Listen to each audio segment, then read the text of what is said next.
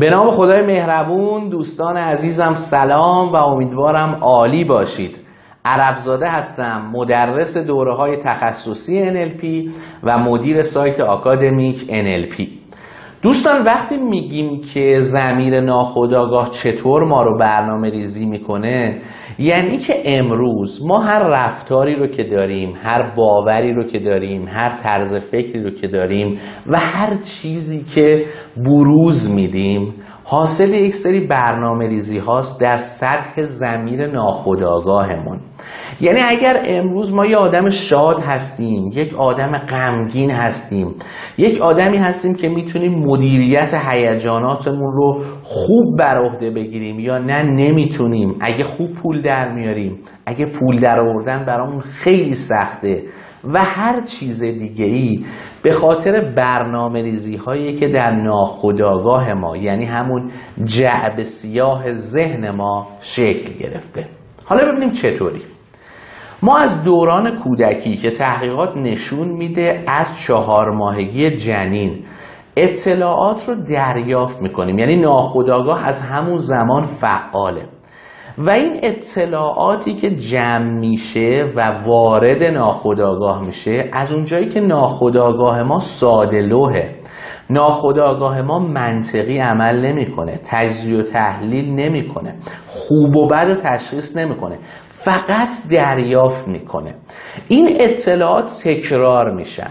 حالا وقتی تکرار شدن اطلاعات متناسب از لحاظ ناخودآگاه یعنی هرچی بیشتر تکرار شه ناخودآگاه به این نتیجه می‌رسه که حتما این اطلاعات درست و صحیح هستند اینا با همدیگه ترکیب میشن و وقتی ترکیب شدن یک سری باورها در ذهن ما شکل می‌گیره و این باورها خودشون سیستم ارزشها رو در ما شکل میدند و بعد از اینکه باورها و ارزشها شکل گرفت نتیجهش میشه رفتار ما.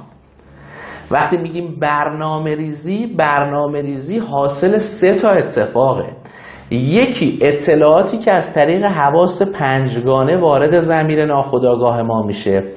دوم پردازش هایی که در سطح زمیر ناخودآگاه اتفاق میفته و سوم رفتار خروجی ما. مثال می‌زنم. ببینید شما مثلا فردی هستید که واقعا نمی‌تونید خوب درآمد داشته باشید. تحقیق زیاد انجام دادید. برنامه ریزی خیلی کردید. پرسجوهای زیادی رو کردید با آدم های متخصص مشورت کردید. هدف سازیتون خیلی قوی بوده کلی اطلاعات توی ذهنتون هست چم و خم کار رو بلدید. اما وقتی وارد بازار کار میشید احساس می‌کنید اونطور که باید و شاید رشد نمی کنید هرچی جلوتر میرید موانع بیشتری در مسیر شما قرار می‌گیره. علتش برمیگرده به همین برنامه ریزی یعنی چه اطلاعاتی وارد زمیر ناخودآگاه ما شده. اینکه آیا درآمد زیاد از اندازه خوبه یا بده. خیلی وقتا ما می‌بینیم افراد میترسن از موفق شدن. مثلا شخص تو ذهنش این باور وجود داره که اگه من پولدار بشم یه اتفاقی برای خانوادم میفته مثلا میان بچم رو میدزدن. مثلا فامیل میاد از من تقاضای پول می‌کنه. منم که دیگه روم نمیشه بگم نه. خب مجبورم هرچی در آوردم و پس انداز کردم ببخشم. پس یک سری باورها وجود داره. یعنی اطلاعات اولیه‌ای که اومده حالا چندین بار شاید تکرار شده از دوران کودکیمون شاید نوجوانیمون اتفاقاتی که برای خودمون افتاده. مثلا یه زمانی پول خوبی داشتیم دیدیم حالا همه میان دوروبر ما و می‌خوان از ما پول قرض بگیرن.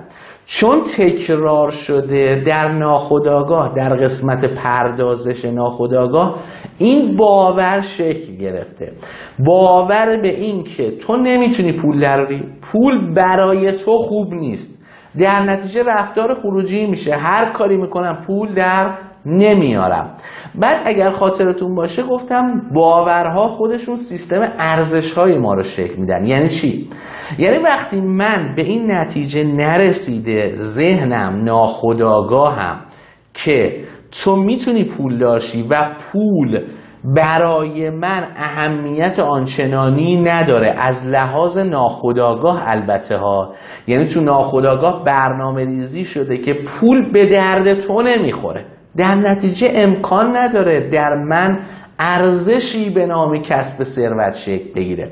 چون اول باید یک باوری وجود داشته باشه که بعد پشت سرش یک ارزش رو تولید بکنه.